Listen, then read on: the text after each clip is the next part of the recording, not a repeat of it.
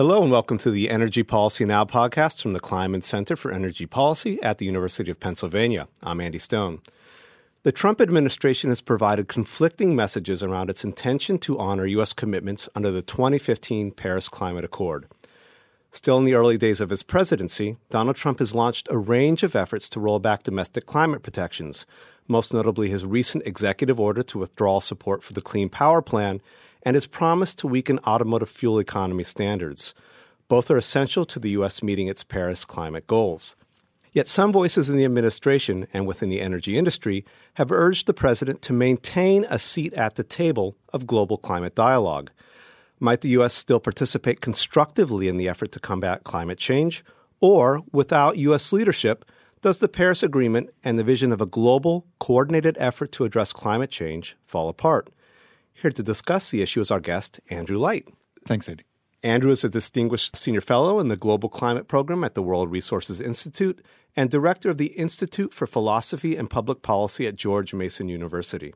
From 2013 to 16, he worked for the U.S. State Department, where he was chair of the Interagency Climate Working Group on U.S. Sustainable Development Goals, and he served on the senior strategy team for the UN climate negotiations.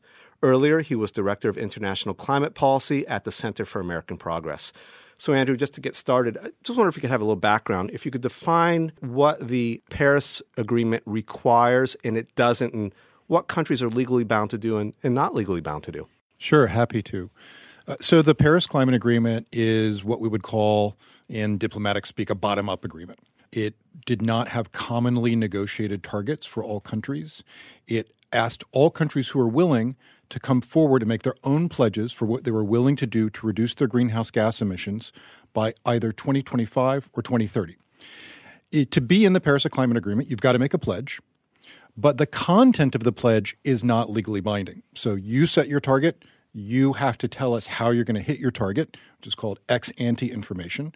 And then you have to provide constant updates on your progress towards meeting your target. And that's where legally binding parts of it come into play really important for this bottom up structure for an agreement that you know if an agreement is built on these voluntary targets that countries are putting forward it's only as good as how much we know whether you're actually hitting your target right? So you've got to come back at regular intervals and all the countries got to play by the same rules to say you know what's your greenhouse gas inventory what's your progress toward reducing your emissions and, and that's the only way then we can add up like what does it all get to when you add it up all together, are we actually any closer mm-hmm. to hitting our internationally accepted goals towards stabilizing the temperature increase caused by humanly made climate change? So it's a combination of voluntary pledges that got a lot of buy-in. We got the biggest buy-in of any climate treaty we've ever tried to create, and then this sort of this binding nature of making sure that we know what you're doing. And there's one other thing that's very important for this is it's not a one-off. So the US, for example, made a pledge to what they're going to do by 2025. And the U.S. is required to come back to the table every five years, starting in 2025, to put down a new pledge. And every other country will do the same thing. So the, the way that we constructed it, the way it's going to work is like every five years, everyone comes back to the table and they increase their ambition. And then you ramp up to something that can really be effective. So this has been called a, a landmark agreement. In, in what way is it landmark specifically compared to prior agreements such as Kyoto? Well, Kyoto was interesting. That's a top down agreement. So that's where targets were negotiated commonly. And the interesting thing about the the body uh, where we negotiated the Paris Climate Agreement, which is called the UN Framework Convention on Climate Change. So the UN Framework Convention on Climate Change um, operates by the UN default system, which is consensus, which means every country has a veto. Right. So right now, sitting here while there's an active debate in the U.S. Senate about whether we're going to exercise the nuclear option, right? And whether we're going to require the 60 vote threshold out of 100 to get something voted on in the US Senate. UN Framework Convention on Climate Change much harder. You got to get hmm. 192 out of 192 to do anything. So, so the, everybody has a nuclear. So option. everybody has a nuclear option. They can all blow it up. And so the thing about Kyoto was, you know, we negotiated common targets for the developed countries, not the developing countries. Just the developed countries because you know they were the first polluters. You know, out of the gate, the one degree Celsius temperature increase we've experienced so far on the planet we got that. That was first done by developed countries, right? That was part of how we created the Industrial Revolution. Developing countries now are polluting a lot more. And so the the problem was is that when you have this common process of negotiating these top-down targets and everyone gets a veto, you tend to go to the lowest common denominator. Mm-hmm. So the ambition is really low. So that was bad. Add on to that that the United States at the very last minute, I mean, really, literally the very last minute, just a couple, few months before we finalized the Kyoto Protocol, the U.S. Senate said, in uh, one of the interesting moments of bipartisan consensus on climate change in the United States, voted 95 to zero that they would not even consider an agreement structured like the Kyoto Protocol, where it had obligations for developed countries and not for developing countries. Said, Interesting. Europe went forward with that, uh, with its obligations, but the United States just backed out. Right the U.S. just said they, the U.S. had been at the forefront of negotiating it. It was basically a three-way negotiating going into Kyoto between the EU and Japan and the U.S. The U.S. was really driving. This is the Clinton administration. They are really driving it. The last minute, the U.S. Senate says we will not even consider this. Don't even bother bringing it to the Senate for a ratification vote. And so that meant that you had low targets to begin with, and then the world's biggest emitter is not even in the process. So Kyoto, you know, people like it from the perspective of all legally binding. You started with the question was what part of Paris is binding, what part of Paris is not binding. Many people criticize Paris because the content of the targets and what targets are selected by countries is not legally binding. But the fact of the matter is, is that the the alternative, this really nice, nice, nifty, top-down common targets, penalties if you don't comply, just simply doesn't work for this kind of agreement, for, for an environmental agreement like this. So, Paris, when you compare it to the buy in we got from Kyoto, is an enormous success with respect to the total coverage. So, at its high point, give you an example, the Kyoto Protocol covered countries. Countries obligated to reduce their emissions under Kyoto only amounted to about 25% of global emissions. That's it. Uh, at the Paris Climate Summit, in December of 2015, before the first gavel came down initiating discussions, we had pledges from countries that represented over 98% of global emissions. What changed that brought so many countries in? So, partly it was the structure. The structure was really important, the architecture of it. But much more importantly, we started this process that, frankly, we were surprised at how well it worked. To move from the old days in the 90s when you know, when you're asking countries to reduce their greenhouse gas emissions, and think of what greenhouse gas emissions primarily, right, are a byproduct of producing energy. I mean, they're a byproduct of the engine that drives global prosperity. And in the early 90s, we didn't talk about green jobs. We didn't foresee like the dramatic drop in like solar prices and wind prices and things like that. In, in the early 90s, if you were sort of a country that was going to pony up to reduce your emissions, the framing was all pain, no gain you know, this is not going to be fun. And that's partly what the U.S. Senate objected to when they said the U.S. should not join uh, uh, agreements structured like Kyoto.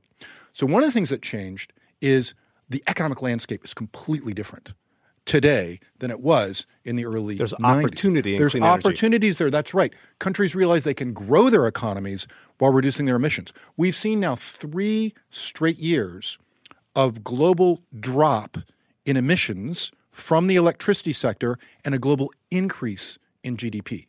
That's what you got to do. You got to decouple economic growth from emissions. We've done it in the electricity sector. We now need to do it in everything else. But that shows you can do it. That shows like a country like India, hundreds of millions of people in a state of energy poverty. Absolutely critical that they get those people on a grid or a mini grid or something, get them electricity so they can get out of poverty. Now we actually have a way for them to move forward without doing it on a high carbon diet. So the opportunity set looks better. And then the third part of it, we raise climate diplomacy out of its silo. Now, this is critical. In the early 90s, when we started negotiating climate agreements, this was a backwater of international diplomacy. Mm-hmm. You know, if you were if you were really after shooting for the top as a civil servant or a foreign service officer in the U.S. State Department, you didn't do climate diplomacy. You'd want to do trade, you want to do nuclear disarmament, you know, the big muscular issues. And one of the things that President Obama and Secretary Kerry did is they put climate change front and center. You know, with respect to, to, to questions of international diplomacy. And it went from this sideshow um, which it was in the 90s, an important one, right? And underappreciated by many people. Don't get me wrong but to one where people in much more in the mainstream said, oh, okay, right, this is critically important. This is part of how other countries are going to look at me and assess whether or not I'm a good partner or a bad partner with respect to everything else. And for the time that I worked directly for Secretary Kerry in what's called the Office of Policy Planning in the three years I was at State Department, I saw it firsthand every time that John Kerry would go to a meeting.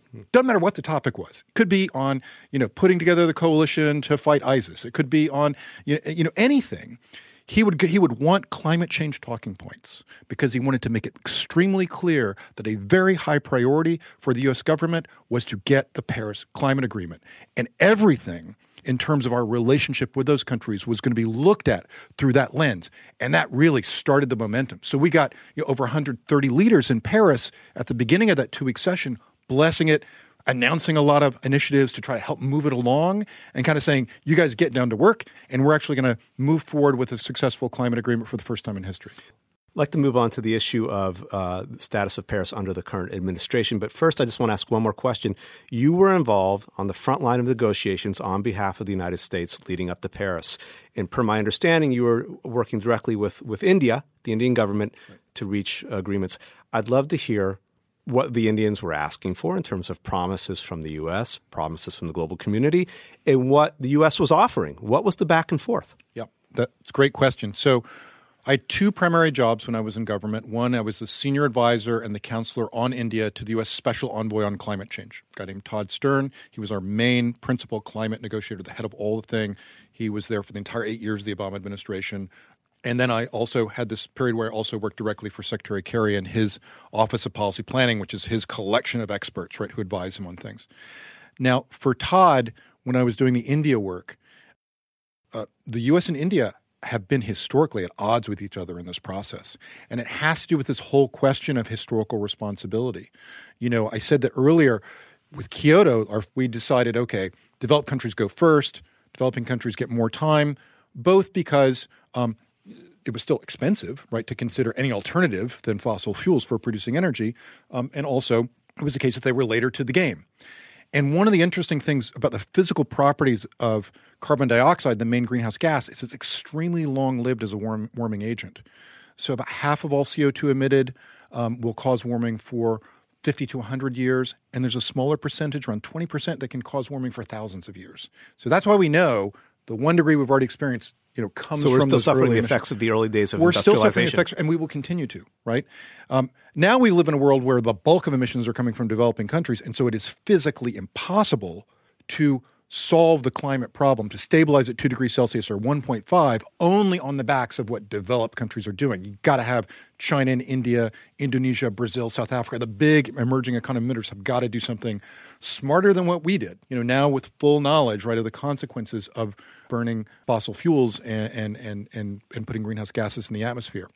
So the Indians going back to the 90s basically took on this sort of said two things. Like one, hardline polluter pays. You're the polluters, you're the first polluters, you got to pay, you got to do this.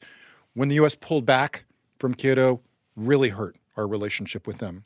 But also more importantly, they sort of said something like this as a matter of justice, you know, given that there is in principle an absolute threshold of emissions that could have been emitted by humans historically up to the point where you cross over 2 degrees Celsius or and continue to move forward in the, in the future, then why isn't it the case that everyone should just get an equal right to emit, right? And we got a lot of people who so far have very low emissions, mostly because many of them don't have access to electricity. And so all of those people have not yet had their opportunity to emit. And so they didn't see, they didn't frame carbon dioxide as a negative, but as the foundation of a development right. And to deny, ask them to not exercise that development right without compensation was a big problem for them. So, what they wanted, first of all, some assurance that the US was going to do more, would always uh, have an assumption that we could do more and we could contribute more, not only on the reduction side, but also we'd set up a bunch of different funds starting in 2009 to try to help other countries to make the transition to renewable energy, to adapt to climate change, to expand their sinks right from the forestry sector, things like this. Uh, but the breakthrough really came, frankly, in the spring of 2014 when India elected a new government, when they elected Narendra Modi, who's head of the BJP, which on the Indian ide- ideological spectrum is the right. Modi came in and really surprised the rest of the world. Though we shouldn't have been surprised because if we'd watched what he'd done as the chief minister or the governor of the state of Gujarat, which he'd been for a long time, over a decade, um, we could have seen that he was doing this. Modi was a climate champion. He's a devout Hindu. He's a Hindu nationalist, and he believes that it is a spiritual priority that he has a duty as a devout Hindu to do something about environmental problems and specifically about climate change. In fact, Narendra Modi, when he was governor of the state of Gujarat, published a book called Convenient Action. Now, think of the words. He published it as a response to Al Gore's movie Inconvenient Truth. So Al Gore says inconvenient truth, I say convenient action. And he did all these things. He was the first to like greatly expand the solar sector in India. He was the first to like really work on adaptation issues, especially stabilizing the water table in agricultural areas. He was incredible, you know? And he came in and he's he's a hardliner, you know, wasn't just going to give in to the US on doing something, but he was really willing to work with us because he believed it. And President Obama and Narendra Modi had two very, very important meetings shortly after he was elected. So, first in September of 2014 in Washington, Modi comes to Washington, and then Modi turns around and invites Obama to come to Delhi in January 2015. Now, that's a short amount of time for two leaders to meet. And when leaders meet, they've got to announce something. So, it was incumbent on people like me to hit the ground running and create a bunch of new cooperative programs and expand other programs that have been created previously that actually get the US and India seeing the same thing. So we work like like heck to like try to like get create the, the actual programs that would bring the two countries together so that by the time we got to Paris, there was definitely this pragmatic opening between part of the Indian delegation and part of the US delegation to really get the deal done because we knew that both our leaders wanted to do it for actually strikingly similar reasons. So India, it sounds like, had the right leader at the right time going into Paris. Absolutely.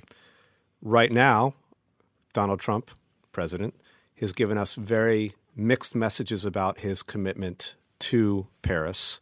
Um, so, what is the conversation within the administration right now around Paris? Where are we going?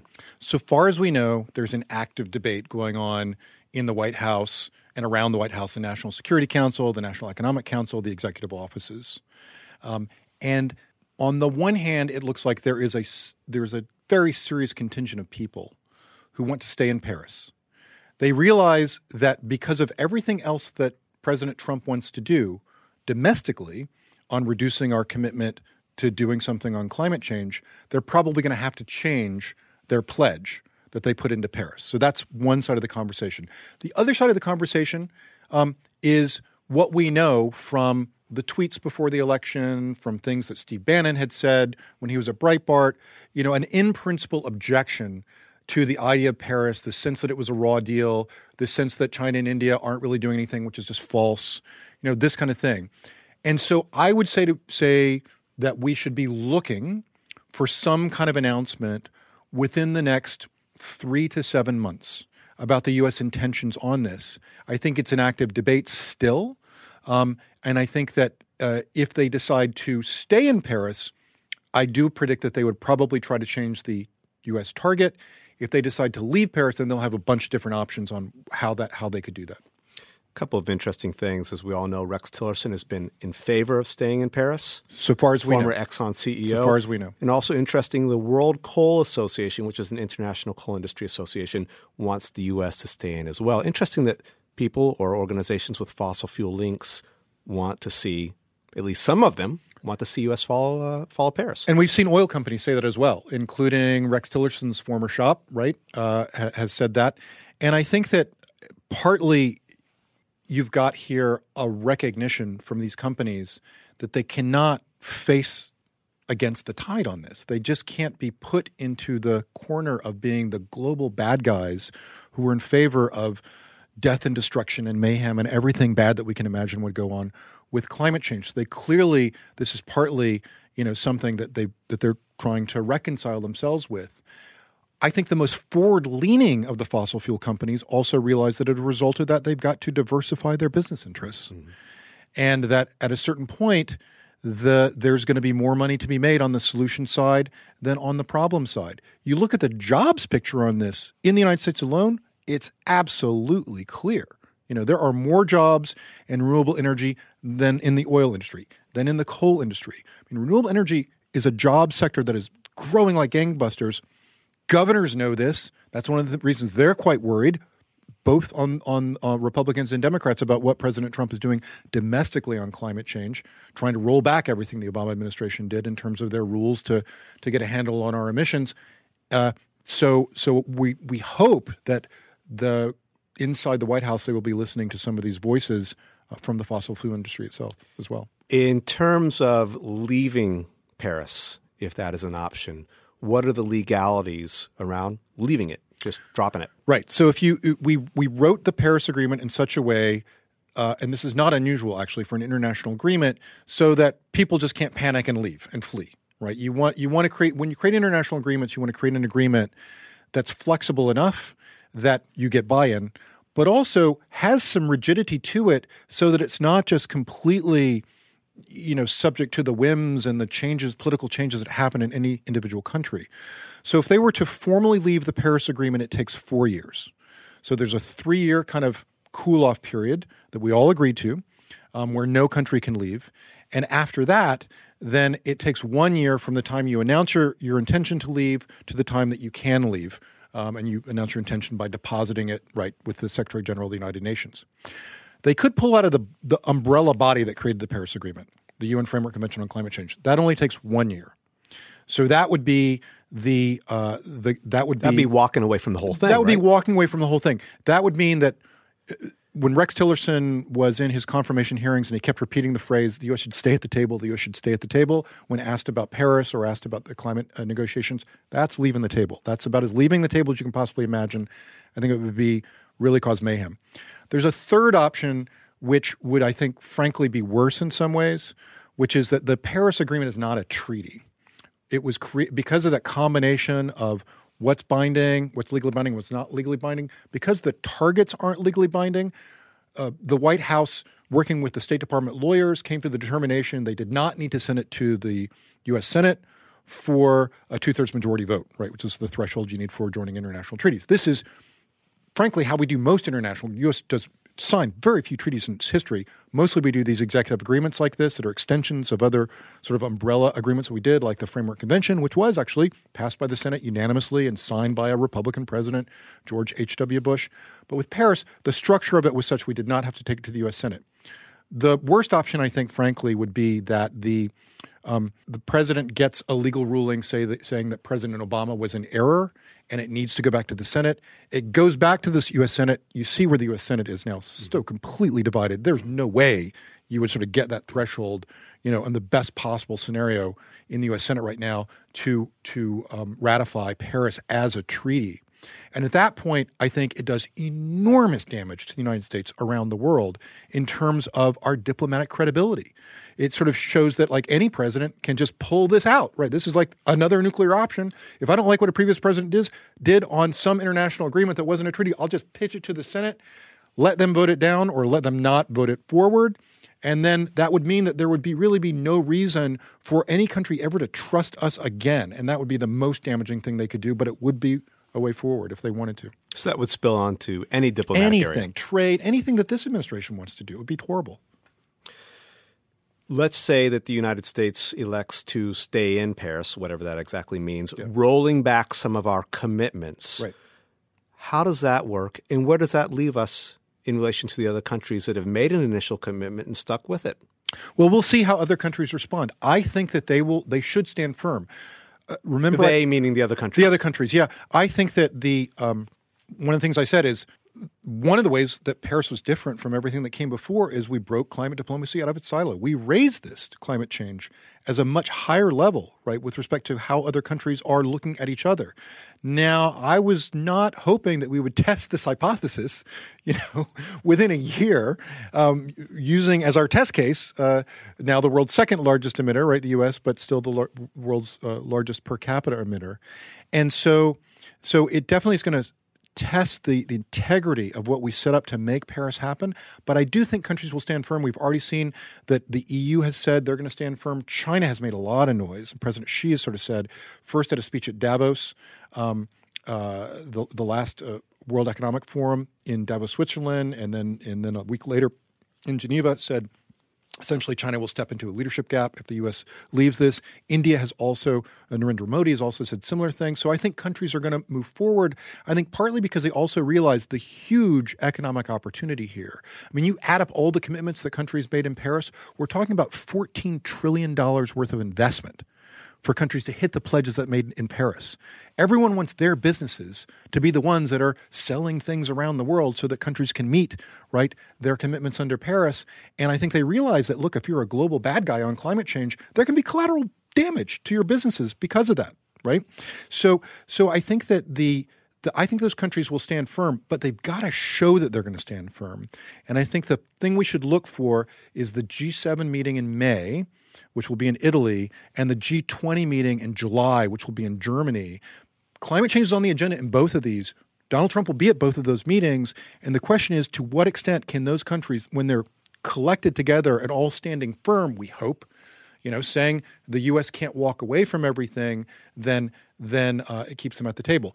With respect to U.S. emissions, um, I think that uh, if they change, if the U.S. changes its target, there's going to be kind of two things. There's first the pressure from other countries, which I just talked about how that could happen. Then there's the domestic pressure. And so the president just rolled out last week a big executive order on energy independence that rolls back the Clean Power Plan, the cornerstone of the Obama regulations that were reducing emissions in the power sector. As you said at the top, right, threatening, uh, you know, whether or not we're going to keep these mileage standards we have into the 2020s. Um, a whole bunch of other things that were added into that, getting rid of something called the um, social cost of carbon assessment, which was a number created by the Office of Management and Budget that that assesses the cost, right, of pollution, which we don't pr- we don't price carbon pollution in this country like other countries do, except in some states we do it in California, we do it in some of the northeastern states, but we don't price it overall. The social cost of carbon was an internal price that the US government used to assess the cost of all infrastructure projects and everything else moving forward to help us to assess the real price of these things. So Donald Trump said no, no longer use that. He can pull that back by executive order. But for the stuff there, like the Clean Power Plan and like those auto standard rules, it's going to be a legal fight. And I think if they are really determined to roll these things back and do it, and I believe they are because I don't think you'd make Scott Pruitt head of the EPA unless that's exactly what you wanted to do. Mm. Then we hope that that legal fight will slow down, right, what the Trump administration can do in terms of actually stalling out U.S. reductions in emissions. And in the meantime, we hope that more states and more cities and the private sector will continue to move forward in their plans that will create projects, energy, and otherwise that would have the cumulative effect of reducing U.S. emissions, even while the federal government is like basically saying no to all this. So if they stay in Paris, even if they change the target, I hope that the other fight that's going on here at home will slow down the long term damage, and then other countries just wait for us to get sane on this again. There, there was a very recent, uh, interesting recent quote from GE CEO Jeff Immelt, and he said something to the effect, and I'm paraphrasing here, that the government can have its climate policy, but we as a company have our own, yes. recognizing the the business opportunity. I want to take a step back here. You said, you know, talking about, uh, you know, possibilities for the U.S. getting out of Paris, watering down its commitment. Subjectively, from the eyes of the rest of the world, are they the same? Meaning, if we don't honor our agreement by getting out or we don't honor our agreement by watering it down, right. what does that do to U.S. authority on this and in any other diplomatic area? I, I, it's a, that's the best question. That's exactly the right question to ask because you can't look at that executive order that came out last week the White House um, budget blueprint that came out a few weeks ago, which zeroed out our contribution to these international funds on climate change, zeroed out something called the Global Climate Change Initiative, which was like 700 million to 900 million a year, depending on the year during the Obama administration, which is what I used to like create those programs in India and that we used to you know, fund the Intergovernmental Panel on Climate Change and a bunch of other things. You can't look at the totality of that and come to the conclusion that the US is really staying in Paris, even if they formally stay in Paris. We are effectively pulling back from everything that made Paris happen, even if we formally stayed in the agreement. We're not going to fool anyone on that. So I think that what this does is two, two sides of it, really. On the one hand, I think that it totally undermines the US credibility with respect to the diplomatic influence we had around the world because we were climate champions. I mean, this is real. If China steps into the vacuum created by the United States, which the Trump administration is creating right now, then that means that we're not putting in money in parts of the world where we have real security interests. I mean, hardcore, you know, Trump land security interests, you know, terrorism, things like that. We need cooperation, collaboration. We need cooperation, collaboration. What those countries want is help with a transition to a clean energy economy and being more resilient to what they know is going to hurt them, which is climate change. And if we're pulling back from all that, we are creating an opportunity for other countries to go in and take over that influence. Now, it's bad what we're doing from a climate perspective altogether, but from a just from the perspective of U.S. national security interests, this is a disaster. And it means that we will lose our influence, which make, means that the U.S. will be less safe. So that's one thing that's going to happen. And I think that, look, frankly, there are, I'm sure, other countries around the world that are saying, if that's what the U.S. how the U.S. wants to play it, fine. We'll we'll step into that vacuum. We'll become more important, influential, influential than they are. And I'm sure they're looking at a host of other issues in a similar kind of framework. On the other hand, I think if the U.S. still stays in Paris, you've got an opening. And the opening is, frankly, you guys can come back to the table. You can come back to the table if you sort of get right on these issues. And it's and I think that there are people inside the administration thinking about this. So I mentioned I think many of the people who are uh, in favor of staying in Paris are also looking at things like carbon capture and sequestration technology, something we put on the shelf many years ago effectively, and maybe getting back into that. And maybe that's part of, you know, the narrative of how, for example, why coal companies might want, might want to stay in Paris because they could sort of see that the U.S. staying in might be one of the draws that gets them to try to restart international cooperation on a technology that, frankly, would be necessary for saving their industry in the long run. Um, another thing that's clear is we saw uh, shortly after the election, Jim Baker and George Shultz and some other Republican luminaries get an audience in the West Wing to talk about a carbon tax. I was shocked, frankly, when I woke up to that news. Applaud the effort, amazing effort on there.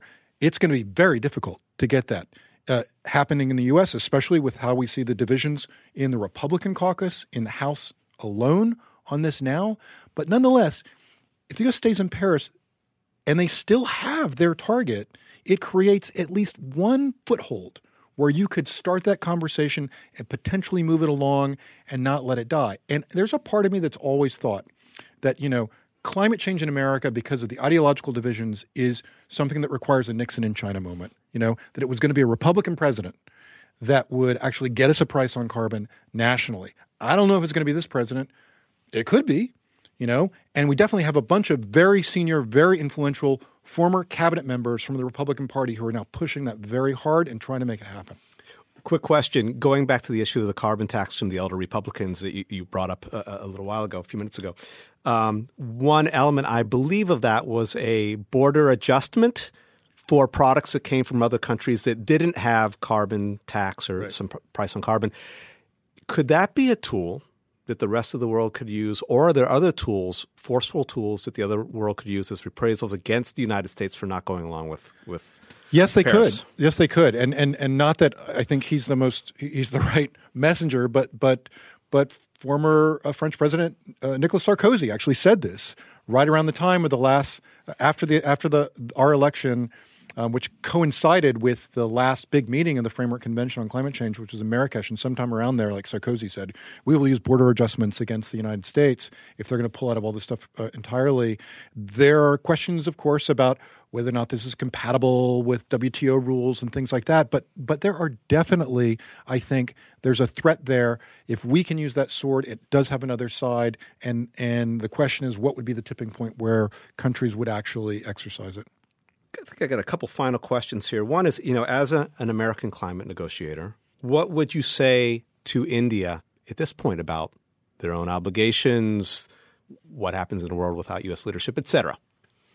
That I would say you know that your prime minister believes that it is in your interests to develop on a cleaner path and that you can do it.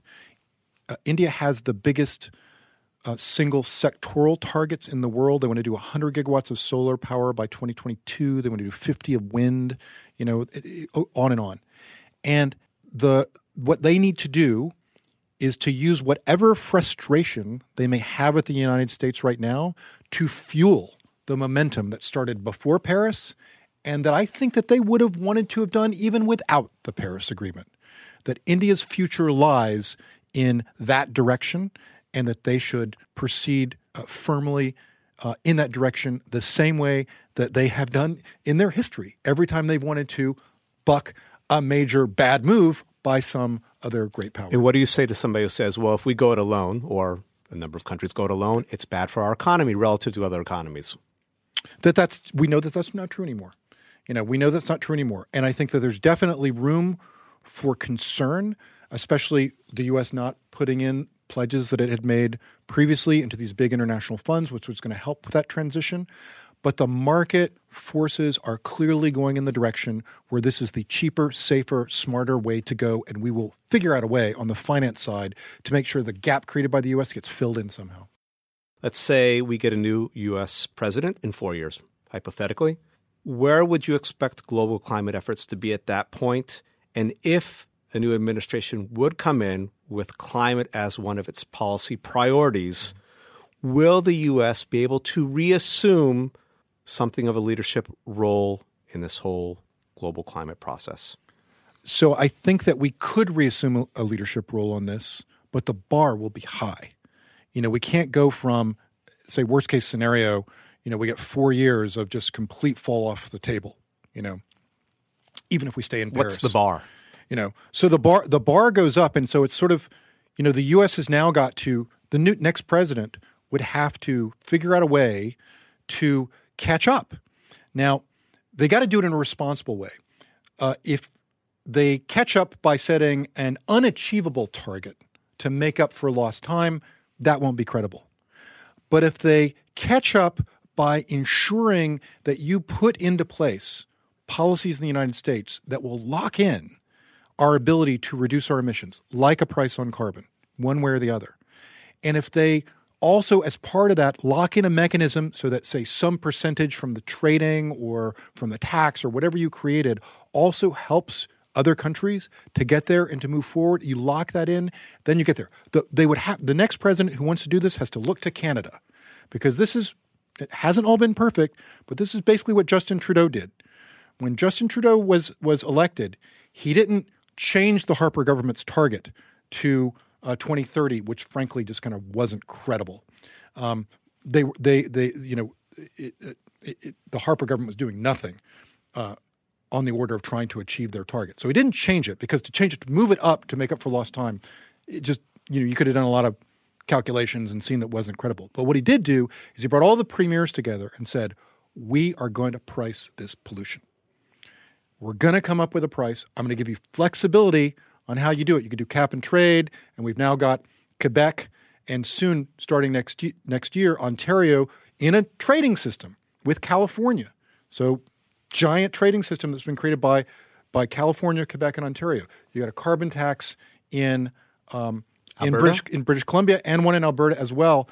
And so allowed flexibility, but to create something that is actually going to institutionalize and make it just part of the accepted cost of doing business that we price this pollution. And that should give it legs because it won't be the case that just sort of taking that away, like taking away a sales tax, suddenly transforms your economy once you institutionalize it and once you start building the jobs, right, that are made off of these systems that proven now. We've got a long history, track record of seeing how these mechanisms create jobs, creating the sectors, creating the businesses who have an interest in not taking away right? Those policy instruments which are pricing the pollution. So that's what the next president would have to do.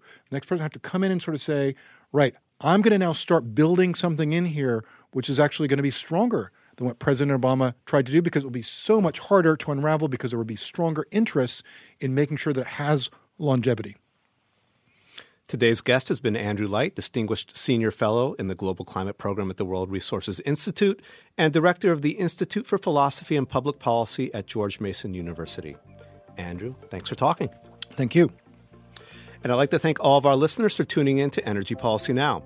You can get the latest energy and environment updates from our Twitter feed at Kleinman Energy. Keep up to date on the latest news, research, and events from the Kleinman Center by visiting our website, www.kleinmanenergy.upenn.edu. Have a good day.